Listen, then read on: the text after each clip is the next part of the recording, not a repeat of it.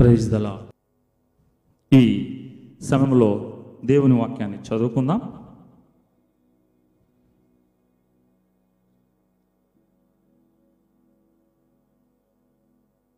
యోహాను రాసినటువంటి సువార్త పదిహేనవ అధ్యాయము.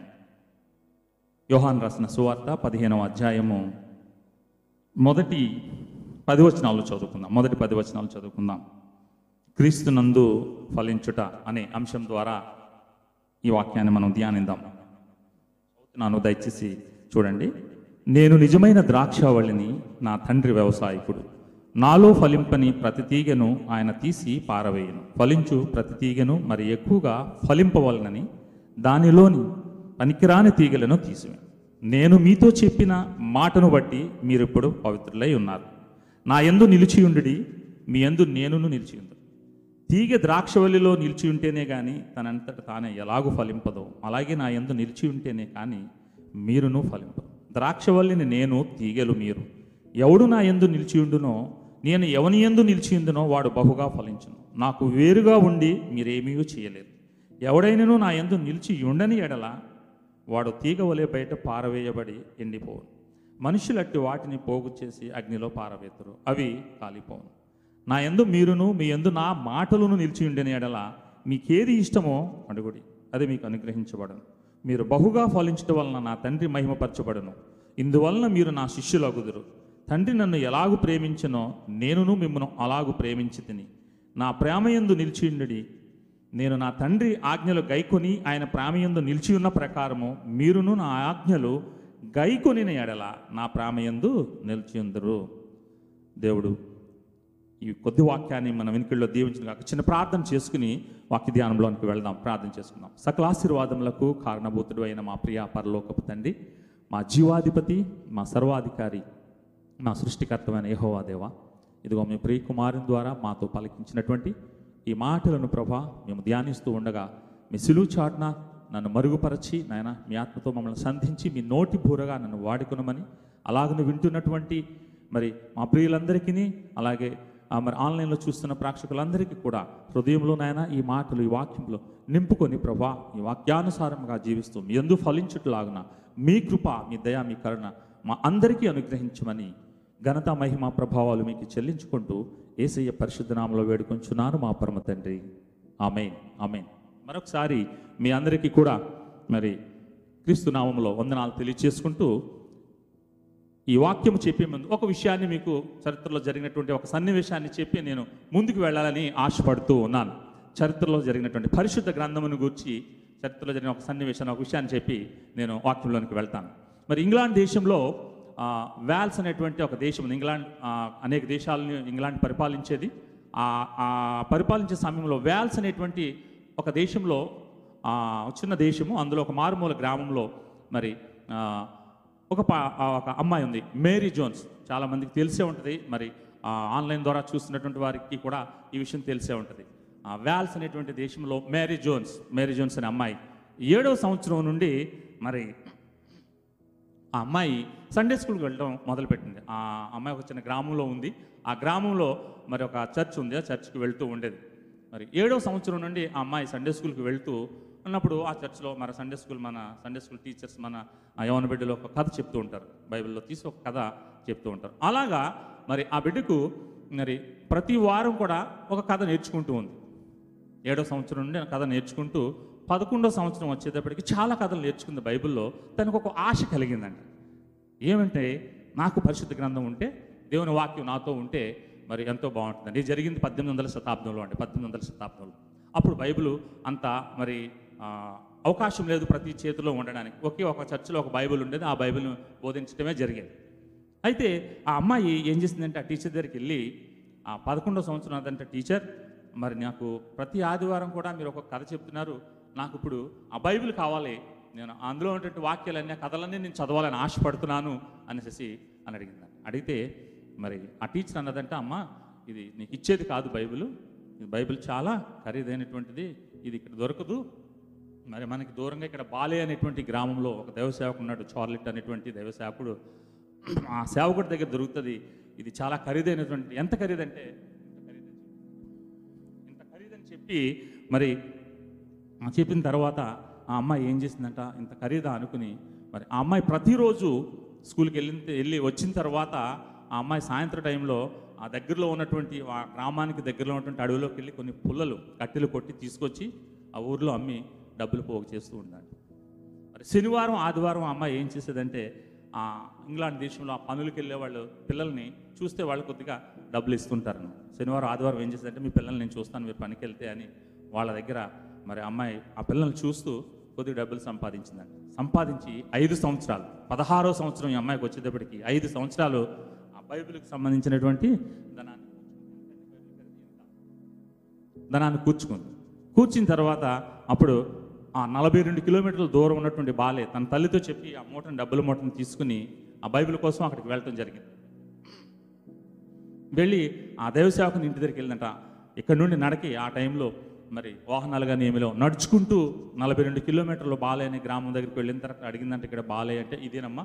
అదిగో ఆ దైవ సేవకుడు ఆ చాలెట్ గారు ఇల్లు అదే అని చెప్పినప్పుడు ఆయన దగ్గరికి వెళ్ళి తలుపు కొడితే ఆయన తలుపు తీశాడు ఏం కావాలమ్మా అంటే నాకు బైబిల్ కావాలి ఇదిగో దానం అని అనగానే ఆయన సారీ అమ్మా బైబిల్ లేదు. బైబిల్ లేవు అయిపోయినాయి అని అనేసి తలుపేసేసుకున్నాడు. అనగానే ఈ అమ్మాయి ఒక్కసారిగా అరే ఇంత కష్టపడి నేను వచ్చానే బైబిల్ లేకపోవడం అని ఆ ఇంటి ముందు కూర్చుని ఏడుస్తూ ఉందండి. ఆ సమయంలో ఆయన కిటికీలోంచి చూశాడు చూసి ఆయన వెంటనే ఆయన బైబిల్ తీసుకొచ్చి అమ్మాయికి ఇచ్చేశాడు. నేను ఎందుకు ఈ కథ చెప్తున్నానంటే పరిశు ఈ పరిశుద్ధ గ్రంథం మన చేతిలోకి వచ్చింది. మనం ఎంతగా తపన పడుతున్నామో వాక్యం కొరకు. ఏడవ సంవత్సరం నుండి తపన పడి మేరీ జోన్స్ పదహారవ సంవత్సరానికి ఆ వాక్యం సంపాదించుకుంది. నేను ముందే చెప్పాను నేను ఎంత దాని ఖరీదు అంటే ఖరీదు చెప్తే ఓ ఇంతేనా అనుకుంటాం మనం. సంవత్సరాలు ఫైవ్ ఇయర్స్ కష్టపడింది తను. ఆ బైబిల్ని సంపాదించడానికి. ఈరోజు నేను చెప్పబోయే వాక్యం క్రీస్తునందు నుండి ఫలించడం క్రీస్తు మీలో ఉండటం దేవుని వాక్యం మీలో ఉండటం. దేవుడు మానవుని ఎడల ఒక ప్రత్యేకమైన శ్రద్ధ కలిగి మరి మానవుడు ఫలించాలి అనేసి నిన్ను నన్ను ఫలించాలి అని దేవుడు ఏర్పాటు చేసి సృష్టిని అంతటినీ కలుగు చేసి నీకు సృష్టినిచ్చి ఫలించమని చెప్తే నీకు స్వతంత్రతనిచ్చాడు దేవుడు. ఫ్రీడమ్ నేను అనుకుంటాను నేను నేను నేను అనుకుంటాను. దయచేసి మీరు మరి మీరు అనుకోవద్దుగా నేను అనుకుంటున్నాను. ఆ ఫ్రీడమే మనల్ని ఈ విధంగా చేసిందేమో. స్వతంత్రం ఇచ్చాడు ఈ సృష్టిని అంతటిని నిర్మించి ఏడో దివాన్ని ఏడో ఆ చివరి దినాన్ని ఆరో దినాన్ని మానవుని చేసి ఆయనకి మరి ఆ ఆ సృష్టి మీద అధికారం ఇచ్చి మానవుడికి ఫ్రీడమ్ ఇచ్చాడు. నువ్వు ఏ విధంగా అయినా జీవించవచ్చు ఆ స్వాతంత్రతని మానవుడు ఏం చేశాడంటే మరి దుర్యోగను దుర్యోగపరిచాడు అన్నమాట సద్వినియోగం చేసుకోకుండా మరి దేవుడు ఆ మానవుడు ఆ స్వాతంత్రతను దునియోగం చేసుకుని దేవుడి నుండి ఆ సంబంధాన్ని తెగిపోయాడు. దేవుని నుండి దూరం అయిపోయాడు ప్రియమైన దేవుని వాళ్ళారా ఆ సంబంధాన్ని తిరిగి కలపడానికి ఆ సంబంధంలో మరి దేవునితో కొనసాగడానికి దేవుడు అనేకమైన ప్రణాళికలు పాత నిబంధన నుండి మనం చూసుకుంటే చరిత్ర గ్రంథంలో ఆది కాండం నుండి అనేకమైన ప్రణాళికలు వేసుకొస్తూ ప్రణాళికలు చేస్తూ దేవునితో సంబంధాన్ని కలపాలని మరి ఎంతో ప్రయత్నం చేశాడు కానీ అది మరి సక్సెస్ కాలేదు. అందుకని దేవుడు ఏం తన కుమారుడైనటువంటి యేసు ప్రభుని లోకానికి పంపించి నీ కొరకు నా కొరకు ఆయనను సిలువుపై బలియాగమునర్చి దేవునికి మనకి సంబంధం చేయడానికి కలపడానికి ఆయన బలియాగం చేశాడు. ఆ చేసినటువంటి పరిస్థితిని ఆయన ఏమంటున్నాడంటే మరి మీరు మీరు నా యందు నిలిచి ఉండాలి నిలిచి ఉండాలి. మీరు నా యందు నిలిచి ఉన్నప్పుడు మీరు ఫలిస్తారు. ఈ ప్రణాళికలో భాగంగా నేను ఒక విషయాన్ని పాత నిబంధనలో నేను ఒక విషయాన్ని తెలియజేసి కొద్దిగా చరిత్రను మీకు పరిచయం చేసి నేను వాక్యంలోకి వెళ్ళాలని ఆశపడుతున్నాను దేవుడు తను మరి ఈ ప్రణాళిక భాగములుగా మరి ఇస్రాయేలీల్ని మరి దేవుడు ఏర్పాటు చేస్తున్నాడు. అబ్రహాం ద్వారా మనకు తెలుసు. అబ్రహాం ద్వారా మరి దేవుడు అబ్రహాంని పిలిచినప్పుడు అబ్రహాము దేవుడి మాటను నమ్మి విశ్వసించి బయటకు వచ్చి దేవుడిని వెంబడించడం అబ్రహాం ద్వారా ఇసాకు యాకోబు యాకోబుకి పన్నెండు మంది కుమారులు వీళ్ళందరూ మరి ఒక జనాంగ దేవుడు ఏర్పాటు చేసుకుని ఐగుప్తుకి వెళ్ళి అక్కడ నాలుగు వందల ముప్పై సంవత్సరాలు మరి అక్కడ ఉండి బానిసలుగా ఒక గొప్ప జనసమూహంగా ఏర్పడ్డారు. ఏర్పడి ఏర్పడి వాళ్ళు ఏం చేశారంటే అక్కడ బానిసత్వంలో దాసత్వంలో ఉండగా దేవుడికి మొరపెట్టినప్పుడు దేవుడు ఏం చేశాడంటే వారిని మరి ఆ, విడుదల చేసి బయటకు తీసుకొచ్చాడు. ఈ విషయాన్ని యశా గ్రంథంలో మనం చూస్తాం. యశా భక్తుడు అంటాడు ఇక్కడ సెలవిచ్చినట్లుగానే ద్రాక్ష వల్లని గురించి యశా గ్రంథం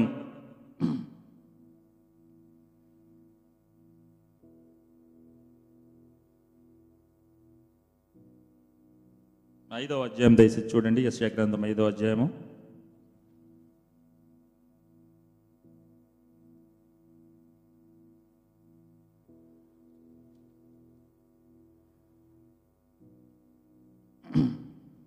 నేను మాటలు చదువుతున్నాను. మొదటి దగ్గర నుంచి చదువుతున్నాను. చూడండి. మరి నా ప్రియుని గూర్చి పాడదను వినుడి. యశ్యా గ్రంథం ఐదో అధ్యాయము. నా ప్రియుని గూర్చి పాడదను వినుడి. అతని ద్రాక్షదూతను బట్టి నాకు ఇష్టుడైన వానిని గూర్చి పాడదను వినుడి. సత్తువ సత్తువ భూమి గల కొండ మీద నా ప్రియునికి ఒక ద్రాక్ష తోట ఉండెను ఆయన దానిని బాగా త్రవ్వి రాళ్ళను ఏరి అందులో శ్రేష్టమైన ద్రాక్ష తీగలను నాటించెను. దాని మధ్యన బురుజును కట్టి ఒకటి వేయించి ద్రాక్ష తోట తొట్టిని తొలిపించెను. ద్రాక్ష పండ్లు ఫలింపవలనని ఎదురు చూచిచుండెను. కానీ అది కారు ద్రాక్షలు కాచెను. కావున ఇర్షులేం నివాసులారా యూదావారులారా నా ద్రాక్ష తోట విషయం నాకు న్యాయం తీర్చుడి తీర్చవలనని మిమ్మను వేడుకొనుచున్నాను. నేను ముందే తెలియచేశాను. ఏమన్నా దేవుడు మనకి మరి ఆయన ప్రణాళిక మనం ఫలించాలని మరి దేవుని యొక్క ఉద్దేశం మన పట్ల కలిగి ఉండి ఆ ఇస్రాయేలీలందరినీ కూడా ఆయన మరి తీసుకువచ్చి ఎక్కడి నుండి? ఆ ఐగుప్తు దేశం నుండి బంధకంలో నుండి తీసుకుని వచ్చి కణాన్లో నాటాడు. అదే ఇక్కడ తెలియజేస్తున్న యశ్యా భక్తుడు. ఇస్రాయేలీల యొక్క వారి యొక్క ఆ అభావాన్ని వారిలో ఉన్నటువంటి వారు చేసినటువంటి పనిని ఇక్కడ ఆ భక్తుడైనటువంటి యశ ప్రవక్త తెలియచేస్తున్నాడు తీసుకొచ్చి నేను అక్కడ మరి అక్కడ మంచి సత్తువు గల భూమి మంచి భూమిలో నేను తీసుకొచ్చి ఒక ద్రాక్షవల్లిని నాటాను. నాటితే ఆ నాటిన తర్వాత మరి అది బాగా ఫలించింది. ఫలించి దాని పండ్లు చూసే టైంలో అది ఏం చేసిందటండి? అక్కడ రాసుంది కారు ద్రాక్షలు కాసిను కారు ద్రాక్షలు.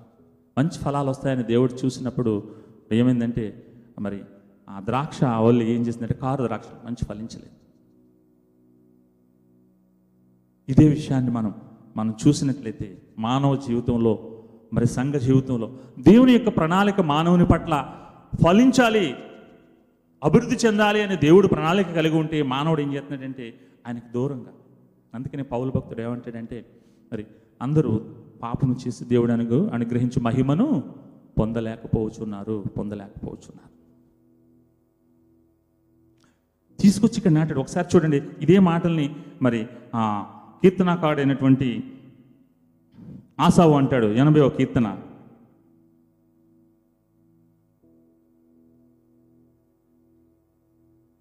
ఎనభై ఎనభై ఒక కీర్తనలో కూడా ఈ మాటలు మనం చూస్తాం. ఎనభై ఒక కీర్తన ఎనిమిదో వచ్చిన నుంచి చదువుతున్నాను ఎనిమిదో వచ్చిన నుండి. నీవు ఐగుప్తులో నుండి ఒక ద్రాక్షవల్ని తెచ్చితివి అన్యజనులను వెళ్ళగొట్టి దాన్ని నాటితివి దానికి తగిన స్థలము సిద్ధపరిచితివి. దాని వేరు లోతుగా పారి ఆ దేశమంతటా వ్యాపించను. దాని నీడ కొండలను కప్పెను. దాని తీగలు దేవ దేవుని దేవదారు వృక్షమును ఆవరించను. దాని తీగలు సముద్రం వరకు వ్యాపించను. యుఫ్రటీస్ నది వరకు దాని రెమ్మలు వ్యాపించను. త్రోవను నడుచువారందరూ దాన్ని తెంచివేయినట్లు దాని చుట్టూనున్న కంచెలను నీ వేలపాడు చేసితివి. కీర్తనకాడు బాధపడుతున్నాడండి. నువ్వు చేసావు వాయుగుప్తు నుండి తీసుకుని వచ్చి నువ్వు ఈ అన్యజనుల ప్రాంతంలో మరి ఇక్కడ నువ్వు ఏర్పాటు చేసి ఇక్కడ నాటి నేను ఇంత బాగా అభివృద్ధి చేసిన తర్వాత నువ్వు ఎందుకు తీసివేశావు? కీర్తనకాడు ఎందుకంటే వీళ్ళందరినీ తీసుకెళ్ళి దేవుడు చెరకు అప్పగించాడండి. ఆ చెరలో ఉన్నటువంటి పరిస్థితిలో కీర్తనకారుడు బాధపడుతూ దేవుడిని అడుగుతున్నాడు అనమాట ఇంత బాగా నాటావు కదా ఇంత బాగా వ్యాపించింది కదా.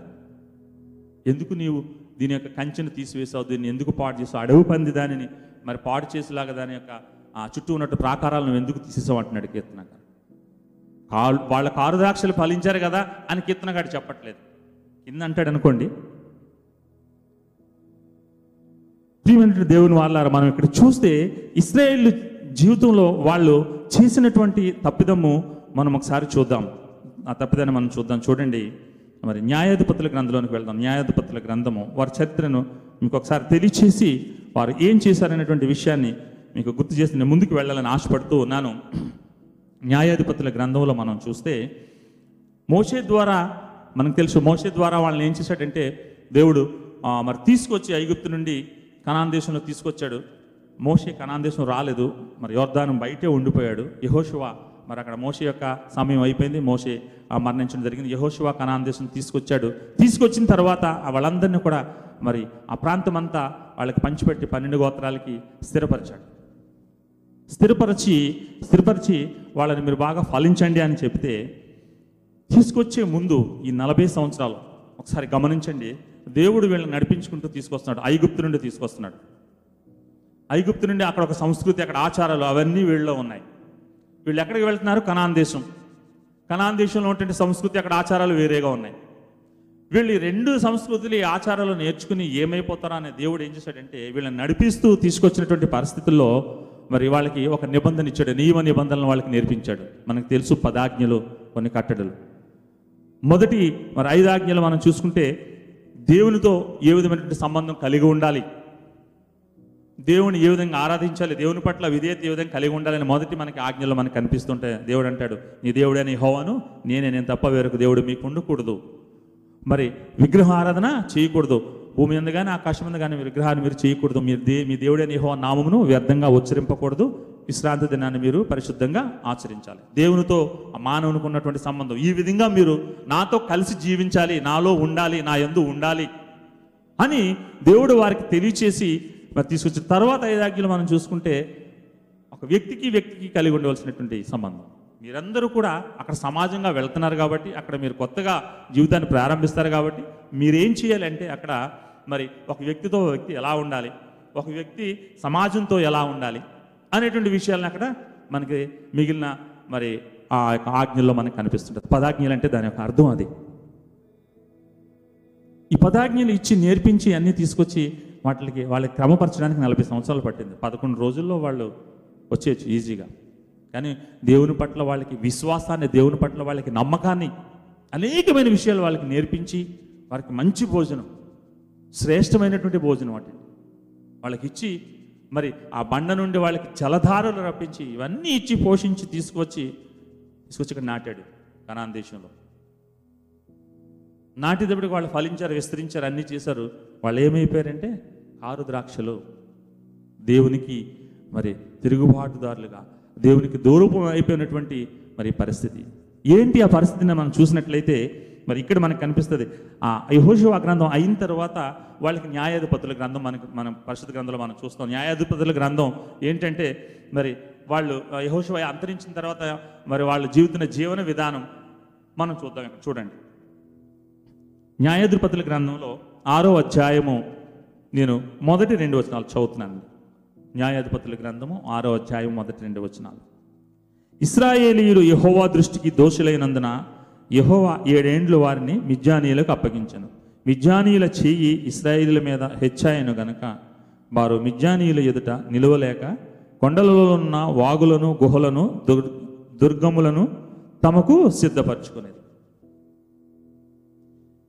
వీళ్ళకి యాత్రా జీవితం చేసి వీళ్ళని నడిపించి తీసుకొచ్చి మీరు స్థిరంగా ఉండండి ఒక మంచి దేశం మీరు ఇక్కడ ఫలించండి అని తీసుకొస్తే వాళ్ళు ఏం చేశారండి? యహోవా దృష్టికి దోషులైనందున వాళ్ళ జీవితం మళ్ళీ ఏమైపోయింది?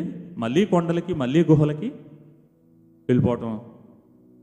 ఎందుకంటే వాళ్ళకిని తీసుకెళ్ళి ఏం చేశాడు ఇస్రాయేల్ని మరి మిజ్జానీయుల చేతికి అప్పగించాడు ఏడు సంవత్సరాలు. వాళ్ళు చేసిన తప్పిదాన్ని బట్టి వాళ్ళు తీసుకున్నటువంటి ఆ నిర్ణయాన్ని బట్టి వాళ్ళ స్వాతంత్రాన్ని బట్టి వాళ్ళ ఇష్టానుసారమైన జీవితం జీవించడం. ఏం జరిగిందంటే దేవునికి వ్యతిరేకంగా వాళ్ళు జీవించారు కనుక మరి దేవుని దృష్టిలో వాళ్ళు ఏమయ్యారండి? దోషులు అయ్యారు దోషులు అయ్యారు ఏం చేశారు వాళ్ళు అనేది మనం ఒకసారి చూద్దాం. ఇదే ఇదే గ్రంథంలో పక్కన చూడండి. వాళ్ళు చేసినటువంటి పని ఏంటంటే వాళ్ళు ఎందుకు దేవునికి దృష్టికి దోషులు అయ్యారని చూస్తే మూడవ అధ్యాయము మూడవ అధ్యాయము ఐదవ వచనం నుండి నేను చదువుతున్నానండి. మూడవ అధ్యాయం ఐదవ వచనం నుండి. అదే న్యాయవక్తుల గ్రంథం వెనుక మూడవ అధ్యాయము ఐదవ వచనం. కాబట్టి ఇస్రాయేలీలు కనానీయులు హిత్తీలు అమోరీయులు పెరిజీయులు హివీలు ఎబీసీయులను జనుల మధ్య నివసించుచు వారి కుమార్తెలను పెండ్లి చేసుకునుచు వారి కుమారులను తమ కుమార్తెలకు నిచ్చుచు వారి దేవతలను పూజించుచు వచ్చారు అట్లు ఇస్రాయేలీయులు యహోవా దృష్టి సన్నిధిని దోషులై తమ దేవుడైన యహోవాను మరచి బయలు దేవతను దేవతా స్తంభములను పూజించరి. అందును గుర్చి యహోవా కోపం ఇస్రాయేలుల మీద మండగా ఆయన మరి అరామ్నాహారాం యొక్క రాజైన కుషాండి శాతాయిము చేతులకు దాసులొకటికే వారిని అమ్మి వేసెను అమ్మి వేసెను ఎంత విషాదమైనటువంటి పరిస్థితి.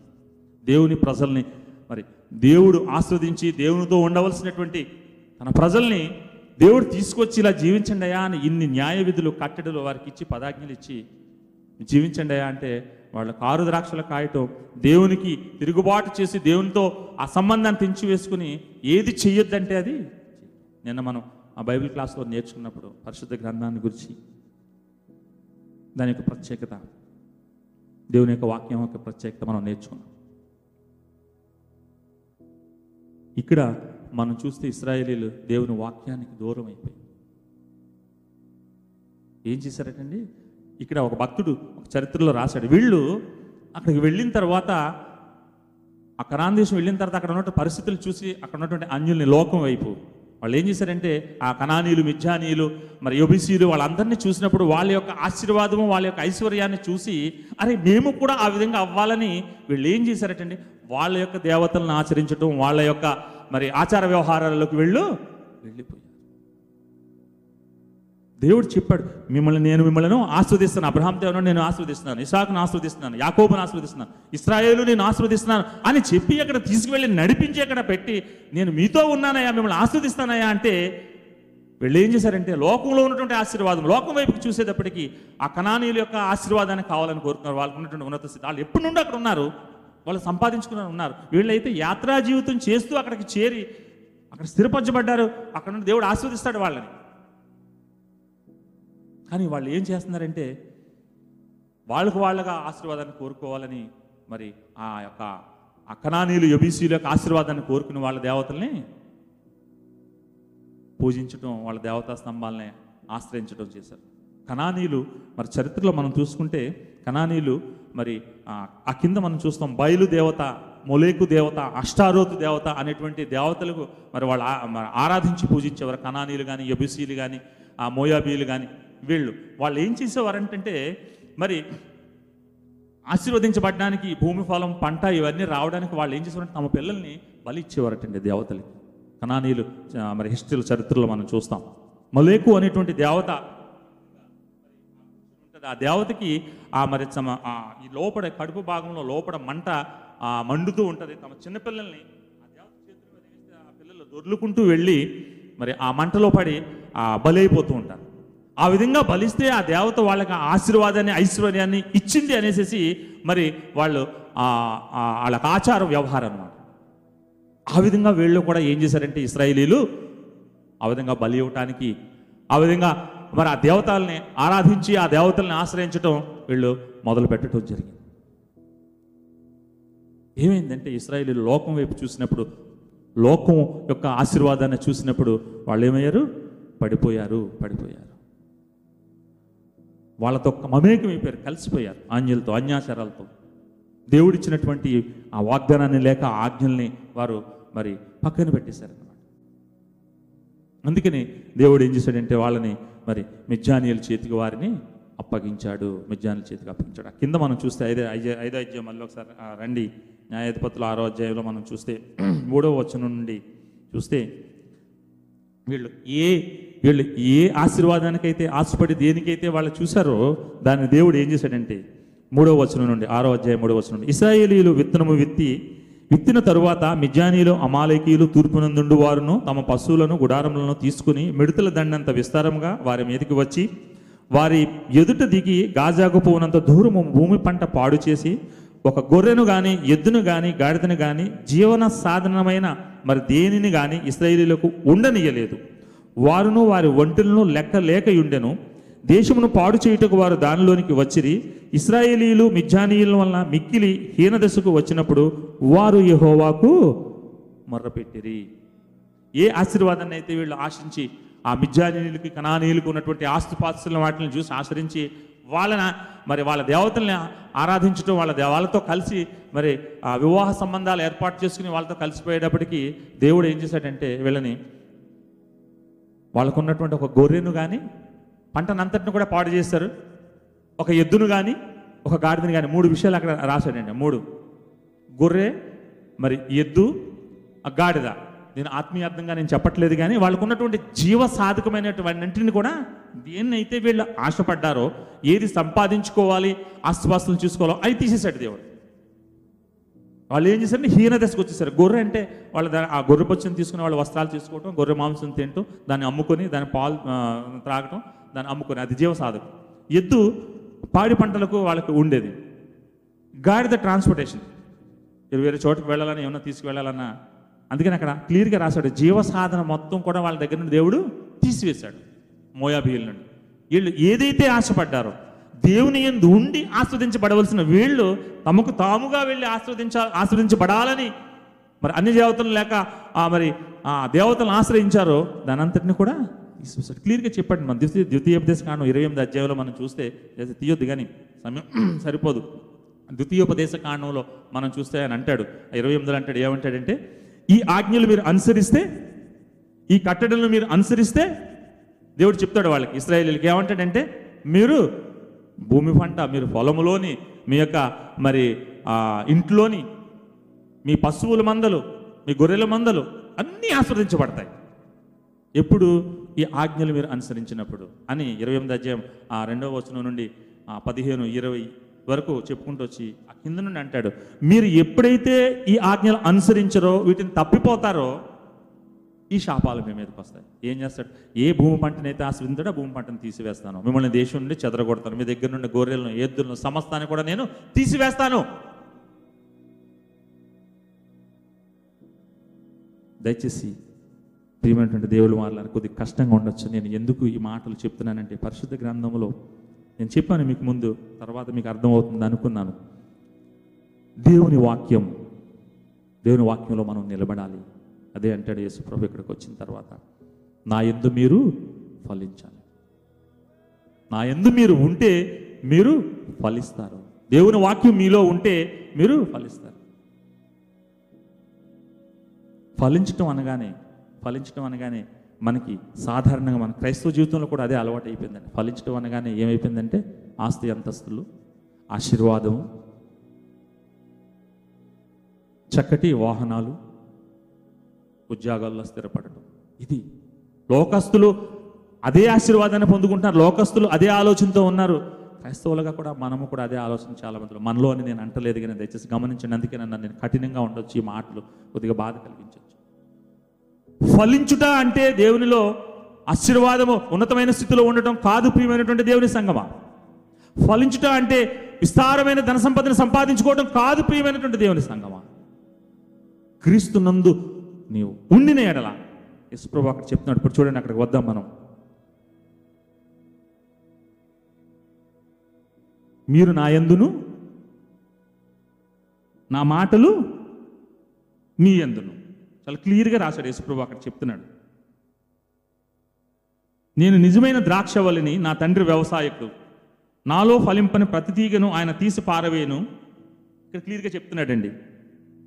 అక్కడ ఎక్స్క్యూజ్ ఇచ్చాడు ఇస్రాయేలీలకైతే. వాళ్ళు పడిపోయినప్పుడు తిరిగి మళ్ళీ వాళ్ళకి ఒక ప్రవక్తను లేపడం ఒక న్యాయాధిపతిని లేపడం అన్నీ చేసి వాళ్ళు రక్షించాడు. ఇక్కడ మన దగ్గరికి వచ్చేసరికి ఎక్స్క్యూజ్ లేదు. ఎందుకంటే నీకు ఒక రక్షకుడిని ఇచ్చేశాడు. ఆయన ఎందుకు విశ్వాసం ఉంచినప్పుడు నువ్వు రక్షించబడతావు? రక్షించబడినటువంటి నీవు ఏ విధంగా ఆయనను నడుచుకోవాలంటే నువ్వు ఆయన నిలిచి ఉండాలి. నిలిచి లేకపోతే ఏం చేస్తాడు? నువ్వు తీసి నా తండ్రి ఏం చేస్తాడు? తీసి పారవేస్తాడు. నో ఎక్స్క్యూజ్ ఇంకా. ఎవరైతే ఆయన ఎందు విశ్వాసం ఉంచారో వాళ్ళందరూ కూడా క్రీస్తునందు ఉండాలి ఉండాలి. అదే మాటలు నాకు తెలియజేస్తున్నారు. చూడండి. నాలో ఫలించిన ప్రతి తీగను ఆయన తీసి పారవేయను. ఫలించు ప్రతి తీగను మరీ ఎక్కువగా ఫలింపవలనని దానిలోని పనికిరాని తీగలు తీసివేయను. నేను మీతో చెప్పిన మాటను బట్టి మీరు ఇప్పుడు పవిత్రులయ్యారు. ఈ చెప్తున్నటువంటి మాటలు బట్టి మీరు శిష్యులకి తెలియజేస్తున్నట్టండి ఈ మాటలు. శిష్యులంటే మనం కూడా శిష్యులమే. క్రైస్తవ సంఘంలో మనం కూడా శిష్యులమే. పదమూడు అధ్యాయంలో ఇక్కడ మనం చూస్తే యేసుప్రభు పదమూడు అధ్యాయం యోహాన్ స్వార్థ పదమూడు అధ్యాయంలో సిలువుకు సమీపిస్తూ ఆయన నేను మీకోసం వెళ్తున్నాను నా సమయం అయిపోయింది నేను దేవుని దగ్గరికి వెళ్తున్నాను అని చెబుతూ సిలువని గురించి వాళ్ళకి పరిచయం చేస్తాడు. పద్నాలుగు అధ్యాయంలో మీకు అక్కడ మంచి స్థలాలను సిద్ధపరుస్తున్నాను. నేను వెళ్ళిన తర్వాత మీరు అక్కడికి వస్తారు అని చెప్పి అంటాడు. కింద ఇక్కడ ఆ, మరి పదిహేను అధ్యాయంలో మీరు ఇవన్నీ సంపాదించుకోవాలంటే ఇవన్నీ కూడా మీరు పొందుకోవాలంటే మీరు ఏ విధంగా జీవించాలి లోకంలో ఏ విధంగా ఉండాలి అనేటువంటి విషయాన్ని ఇక్కడ చెప్తాడు పదిహేను అధ్యాయంలో. నేను నిజమైన ద్రాక్షవల్లిని నా తండ్రి వ్యవసాయకుడు. అక్కడ నా తండ్రి వ్యవసాయకుడు పాత నిబంధనలో అక్కడ ఇస్రాయేలీ నాళ్ళకి మరి మంచి రిచ్ సాయిల్ భక్తుడు అంటాడు రిచ్ సాయిల్ బిట్టర్ హార్వెస్ట్.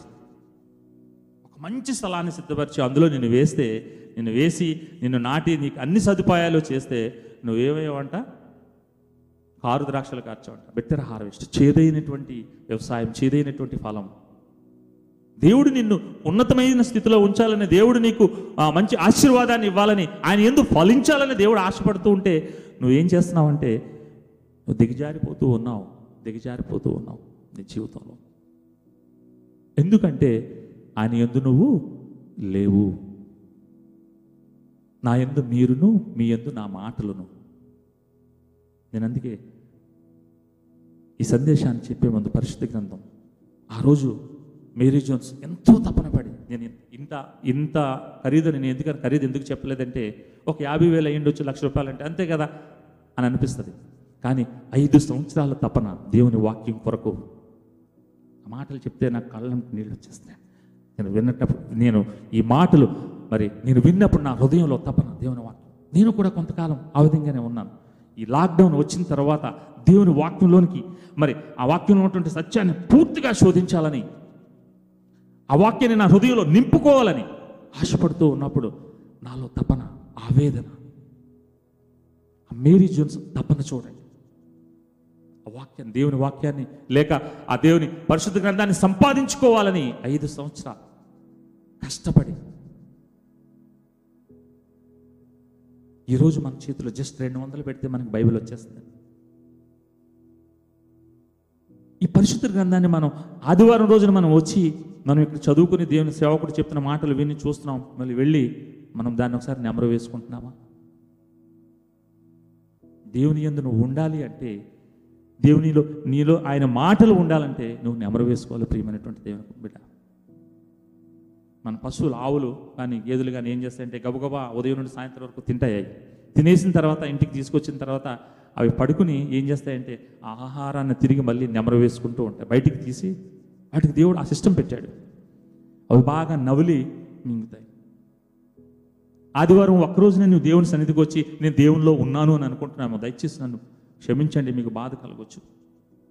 నువ్వు ఎందుకు ఫలించట్లేదు? నువ్వు ఎందుకు ఆశ్రదించబడట్లేదు? ఒక మెగా చర్చిలో చెప్తారండి. అక్కడికి ఫాలోయింగ్ ఎక్కువ ఉంటుంది ఒక మెగా చర్చిలో. నీవు మరి ఈ ప్రోగ్రామ్కి స్పాన్సర్ చేస్తే నీకు దేవుడు ఇది ఇచ్చేస్తాడు. అలా లేదండి ఇక్కడ. నువ్వు ప్రోగ్రామ్కి స్పాన్సర్ చేస్తే దేవుడు నీకు ఆశీర్వాదాన్ని ఇచ్చేస్తాడని బైబిల్ చెప్పట్లేదు బైబిల్లో లేదు ఇక్కడ. ఎప్పుడు కూడా పాస్టర్ గారి విషయంలో మన ఆత్మీయ తండ్రి గారి విషయంలో నేను అదే ఆనందిస్తుంటాను. ఏమంటారంటే ఆయన దేవుని వాక్యం నీలో నిలిచి ఉండాలి. ఈరోజు ఆయన లేని కారణంగా మరి అవకాశం నాకు దక్కింది. మరి జగ్గైపేటలో ఈ ఆరాధన అయిన తర్వాత వారు అక్కడ మరి అక్కడ నుండి ఆ వాక్యం కూడా మీరు చూడవచ్చు. అక్కడ ఆ పరిచర్య వాక్యం కోసం అక్కడ ఉన్నారు.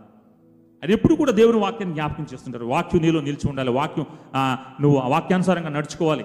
అదే కాకుండా ప్రార్థనా జీవితం కలిగి ఉండాలి. ఇక్కడ ప్రోగ్రామ్ స్పాన్సర్ చేస్తేనో లేకపోతే నువ్వు ఇంత చందా ఇస్తేనో ఇది చేస్తేనో ఆ మెగా చర్చిలో చెప్పినట్లుగా దేవుడు ఇస్తారని ఇక్కడ రాయలేదండి. పరిశుద్ధ గ్రంథం అలా చెప్పట్లేదు. దయచేసి ప్రియమైనటువంటి ఆ దేవుని ఆ బిడ్డలారా చూస్తున్నటువంటి లైవ్ చూసినటువంటి వీక్షకులు కూడా నేను ఈ మాటను తెలియజేస్తాను. ఇక్కడ ఏమన్నాడంటే చూడండి ద్రాక్షవల్లిని నేను తీగలు మీరు ఎవడు నా ఎందు నిలిచిండునో నేను ఎవని ఎందు నిలిచిందునో వాడు బహుగా ఫలించును. నాకు వేరుగా ఉండి మీరు ఏమీ చేయలేరు. ఎవడైనా నా ఎందు నిలిచి ఉండని ఎడల వాడు తీగవల బయట పారవేయబడి ఎండిపోను. మనుషులట్టు వాటిని తీసి అగ్నిలో పార్వతులు కాలిపోను. నా ఎందు మీరును మీ ఎందు నా మాటలు నిలిచి నిలిచి ఉండిన ఎడల మీకేది ఇష్టమో అడుగుడి అది మీకు అనుగ్రహించబడు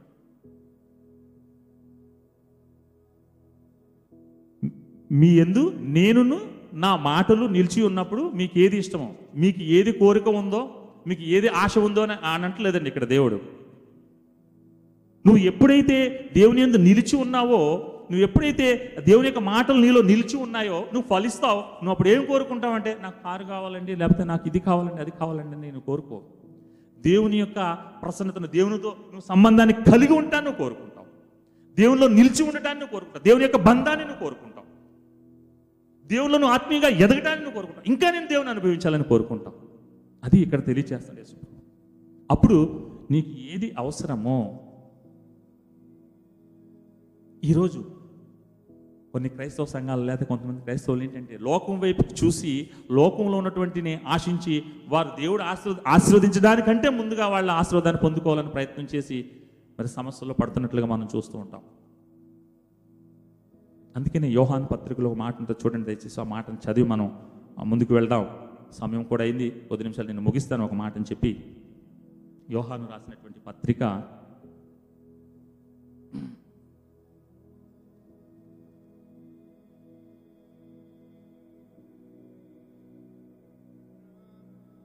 యోహాను రాసిన మొదటి పత్రిక రెండవ అధ్యాయము పదిహేను వచనం చదువుతున్నాండి. యోహాన్ రాసిన మొదటి పత్రిక రెండవ అధ్యాయము పదిహేను వచనం. ఈ లోకములోనైనను లోకములో ఉన్న వాటినైనను ప్రేమింపుకుడి ఎవడైనను లోకమును ప్రేమించిన ఎడల తండ్రి ప్రేమ వానిలో నుండదు. లోకములో ఉన్నదంతా నంతయు అనగా శరీరాశయు నేత్రాయశయు జీవపు డంబమును తండ్రి వలన పుట్టినవి కావు అవి లోక సంబంధమైనవే. లోకమును దాని ఆశయు గతించిపోవచ్చున్నవి కానీ దేవుని చిత్తము జరిగించేవాడు నిరంతరము నిలుచును. ఒకసారి హలలు తెలియజేద్దామండి దేవునికి స్తోత్రం. హలలుయా దేవునికి మహిమ కలుగును గాక. ఎప్పుడైతే మనం లోకంలోనికి దేవుని ఎందు నిల్చుండుకుని లోకంలోకి చూసినప్పుడు లోకాశలు మనకు కనిపిస్తుంటాయి. మనం దానికి ఆకర్షించబడి వాటిని కావాలని మనం కోరుకుని మనం సమస్యను మనం తెచ్చుకుంటున్నాం. వెంటనే మనం ఏమనుకుంటాం అంటే అరే దేవుడు నాకు సమస్య పెట్టాడు ఇది రావటం వల్ల లేక ఈ పరిస్థితి రావటం వల్ల ఇది రావటం వల్ల నాకు దేవుడు సమస్య. దేవుడు సమస్య తేటండి నువ్వు దేవుని ఎందు నువ్వు సంపూర్ణంగా నిలిచి ఉంటే వస్తుంది కష్టం అవుతుంది రాదని నేను అంటలేదు. కానీ దాని నుండి నువ్వు తట్టుకునే శక్తి ఎప్పుడైతే నువ్వు దేవుని ఎందు నువ్వు నిలిచి ఉన్నావో నువ్వు ఏ పరిస్థితిలో అయినా సరే ఆ వచ్చిన అది దేనైనా సరే తట్టుకునే శక్తి దేవుడు నీకు ఇస్తాడు ఇస్తాడు. అందుకని పౌలు భక్తుడు నేను ఈ మాటను ఎప్పుడు జ్ఞాపకం చేస్తుంటాను. ఏదైనా నీకు సమస్య వచ్చినప్పుడు పౌలు భక్తుడు ఆ మొదటి కొరింది ఆ పదాధ్యాయం పదమూడవ వచనంలో అంటాడు. ఒక వ్యక్తి విశ్వాసి తట్టుకునేటువంటి నిలబడేటువంటి మరి ఆ శోధన కానీ లేకపోతే ఏదైనా పరిస్థితిని కానీ దేవుడు నీకు అనుగ్రహిస్తాడు. నువ్వు ఎంతైతే తట్టుకుంటావు నేను ఎంతైతే తట్టుకుంటాను అంతేగాని పం లేకపోతే పెద్ద కొండనో బండనో తీసుకొచ్చి నీ నెత్తి మీద నీ నెత్తి మీద నా నెత్తి మీద పెట్టాడు దేవుడు. ఎందుకంటే నువ్వు ఆ పరిస్థితి ద్వారా నువ్వు ఇంకా నువ్వు అభివృద్ధి చెందాలి. ఇంకా విశ్వాసంలో ఎదగాలని. నువ్వు ఇంకా దేవునితో సంబంధం గట్టి సంబంధాన్ని కలిగి ఉండాలని దేవుడు నీకు ఆ పరిస్థితిని కలుగు చేస్తాడు. పరీక్ష పరీక్షించటం శోధించడం కాదని శోధించడం కాదు. దేవుడు పరీక్షిస్తాడు. నేను దేవునితో నేను పరిపూర్ణంగా చేసుకోవాలని. అందుకని పేతురు మాట అంటాడు చూడండి. ఏమంటాడంటే మరి నీ- తన నిత్య మహిమకు పిలుచుకో దేవుడు దేవుడు తన నిత్య మహిమకు నిన్ను పిలుచుకున్నటువంటి దేవుడు కొంతకాలం శ్రమపరిచి పేతురు గ్రంథం రెండో పేతురు పత్రిక చివరి ఐదో అధ్యాయం చివరి మాటలు ఉంటాయండి. అయితే చూడండి టైం అయింది. నేను ముగిస్తాను. ఏమిటంటే తన నిత్య మహిమకు పిలుచుకున్నటువంటి దేవుడు కొంతకాలం శ్రమపరిచి ఆ తర్వాత నిన్న ఆయన మహిమలోనికి తీసుకువెళ్ళిపోతాడు. ఎందుకంటే ఇంత చేసినటువంటి దేవుడు నీకు ఫ్రీగా రక్షణ ఫ్రీగా ఇచ్చాడు. ఫలించడం ఫ్రీగా ఇస్తున్నాడు అన్ని ఫ్రీగా ఇచ్చినప్పుడు కొంతకాలం శ్రమ పడలేవా ఆయన పడినలో శ్రమలో ఒక్క ఒక బిందువంత శ్రమ ఎందుకంటే ఆ అనుభవాన్ని నువ్వు పొందాలి అనేసి. ఉచితంగా అవుతే దాని విలువ తెలియదు. ఎవరైనా మనకి ఏదైనా ఉచితంగా ఇచ్చారనుకోండి తీసుకుని మనం ఎక్కడ పెట్టేస్తుంటాం. దాన్ని మనం ఖరీదు పెట్టి కొనుక్కున్నాం అనుకోండి. ఖరీదు పెట్టి కొనుక్కొని మనం దాన్ని చేసినప్పుడు దాని యొక్క విలువ మనకి తెలుస్తుంది. ఆ విలువ తెలియడానికి దేవుడు ఒకవేళ నీకు చిన్నది ఇచ్చినప్పుడు ఆ పరిశీలించినప్పుడు పరిశోధించినప్పుడు నిన్ను దాన్ని తప్పించుకునే మార్గం కూడా ఇస్తాడని అక్కడ తెలియచేస్తాడు. దాన్ని తప్పించుకునేటువంటి మార్గం కూడా ఇస్తాడని తెలియచేస్తాడు. కనుక ప్రియమైనటువంటి దేవుని సంగమా ప్రియమైనటువంటి దేవుని వారలారా నేను ముగింపు మాటలకు వస్తున్నాను. దేవుని యందు నిలిచి ఉండి. ఇక్కడ అన్నాడు ఎవడైనా నా యందు నిలిచి ఉండని ఎడల వాడు తీగ వలె బయట పారవేయబడి ఎండిపోవును. మనుషులు వాటిని పోగు చేసి అగ్నిలో పారవేతురు అవి కాలిపోను నా యందు మీరును మీ యందు నా మాటలు నిలిచి ఉండని ఎడల మీకేది ఇష్టం అడుగుడు అది మీకు అనుగ్రహింపబడను. మీరు బహుగా ఫలించడం వలన నా తండ్రి మహిమపరచబడను. ఇందువలన మీరు నా శిష్యులు ఇందువల్ల మీరు నా శిష్యులు అవుదురు. క్లియర్గా చెప్తున్నాడు దేవుడు. దేవుని ఎందు నిలిచి ఉండటువంటి ఆయన వాక్యాన్ని మీలో నిలిచి ఉండటం. మరి నిత్యము ఆయనతో సంబంధం కలిగి ఉన్నటువంటి మీరు ప్రార్థనలో ఆయన ఎందు ఆ సంబంధాన్ని కలిగి ఉండటం. వాక్యం మీలో నిలిచి ఉన్నప్పుడు ప్రార్థన మిమ్మల్ని వెంటాడుతూ ఉంటుంది వెంబడిస్తూ ఉంటుంది. విశ్వాసములో ఆయనతో మీరు కొనసాగటమే. అదే నిజమైనటువంటి ఆత్మీయ ఫలం. ఆత్మీయంగా ఫలించడం అది. అందుకని పౌలు భక్తుడు గల్తీలకు రాస్తా అంటాడు ఆత్మఫలం ఏదనగా? సంతోషము సమాధానము దయాళత్వము. అని చాలా అక్కడ ఒక ఎనిమిది తొమ్మిది ఆత్మఫల ఆత్మఫలము ఫలాలు ఇవన్నీ. ఫలం ఒకటే. దేవుడు ఇచ్చేటువంటి ఫలం. అది మీలో పెట్టినప్పుడు ఈ ఫలాలన్నీ కూడా నీలో వస్తాయి. నువ్వు ఫలించినప్పుడు దేవుడిని ఎందు యందు ఈ ఫలాలు నువ్వు ఫలించినప్పుడు దేవునిలో ఉండి నువ్వు ఫలించినప్పుడు ఏది? ఈ సంతోషము సమాధానము ఇవన్నీ ఉన్నప్పుడు నీకు ఏది కావాలో అది ఇస్తాడు. నువ్వు దానికి నువ్వు ఉన్నత ఉన్నత స్థితిలో ఉన్నప్పుడు నీకు ఉన్నతమైనవి ఇస్తాడు. నీ సామర్థ్యాన్ని బట్టి దేవుడు నీకు ఇచ్చే దేవుడు. దానిని బట్టి నువ్వు సంతోషిస్తావు. వాళ్ళకి ఉంది నాకు లేదనేటువంటి ఆ యొక్క వ్యత్యాసం నీకు రాదు. ఎప్పుడు అంటే నువ్వు దేవుని ఎంత నిలిచి ఉన్నప్పుడు దేవుని యొక్క ఫలము నీలో ఉన్నప్పుడు ఆ సంతోషము సమాధానము ఆ దయాళత్వము నీలో ఎప్పుడైతే ఉన్నాయో నీవు ఇచ్చిన దానికి దేవుడు నువ్వు తృప్తి పడతావు. ఆ మెజర్మెంట్ ఒక స్కేల్ని వేసుకుని నేను దేవునితో నేను మరి దేవునిలో ఉన్నానా లేదా అని చూసుకున్నప్పుడు నీ విశ్వాసాన్ని పరీక్షించుకున్నప్పుడు నీ యొక్క వ్యక్తిగత వాక్య జీవితాన్ని నువ్వు చూసుకున్నప్పుడు వాక్యం నీలో ఉన్నప్పుడు సంతోషం నీలో ఉందా? సమాధానం నీలో ఉందా? దయాళత్వం నీలో ఉందా? ఆదరణ నీలో ఉందా? ఈ మెజర్మెంట్ అనమాట ఫలాలు నీకు ఏంటంటే మెజర్మెంట్ నువ్వు దేవునిలో ఎంతగా కలిగి ఉన్నావో దేవునితో ఎంత సంబంధం కలిగి ఉన్నావో అని తెలియజేసేదే మెజర్మెంటే ఈ ఆత్మఫలాలు పౌలు అందుకని గల్తీ సంఘానికి చెప్తున్నాడు. మీరు మేము ధర్మశాస్త్రాన్ని పాటిస్తున్నాం ఇది చేస్తున్నాం అది చేస్తున్నాం అదేం కాదు ఉండండి అయ్యా మీరు. మీ మెజర్మెంట్ ఏంటంటే దేవుల్లో నువ్వు ఉన్నావు లేదా తెలుసుకోవాలంటే ఈ ఫలాలు నీకు ఉన్నాయా లేదా? ఇవి ఉంటే నువ్వు దేవునితో సంబంధాన్ని కలిగి ఉన్నావు. ధర్మశాస్త్రాన్ని చేస్తున్నావు దేవుని వాక్యం చేస్తే పక్కన పెట్టు. దేవుని వాక్యం నీలో ఉంటే ఈ ఫలాలు నీతో ఉంటాయి. నా ఎందు మీరును మీ ఎందు నేనును నా మాటలు నిలిచి ఉంటే ఏమవుతారు మీరు? ఫలిస్తారు. బహుగా ఫలిస్తారు. ఫలించడం వల్ల నా తండ్రి మరి సంతోషిస్తాడు. మీరు నా శిష్యులు అవుతారు మీరు నేను కలిసి ఉంటాం. ఎక్కడ ఉంటాం? ఈ లోకాన్ని విడిచినప్పుడు పరలోకంలో మనందరం ఉంటాం. దేవుడు అట్టి కృపా సమాధానము మనందరికీ చూస్తున్న వీక్షకులకు సమృద్ధిగా అనుగ్రహించునుగాక. ఆయన యొక్క ప్రేమలో మనం నిలిచి ఉందాం. ఆయన ఎందు నిలిచి ఉందాం. ఆయనలో నిలిచి ఉందాం. దేవుడు అట్టి కృపా సమాధానం మనకు అనుగ్రహించునుగాక. ఆమె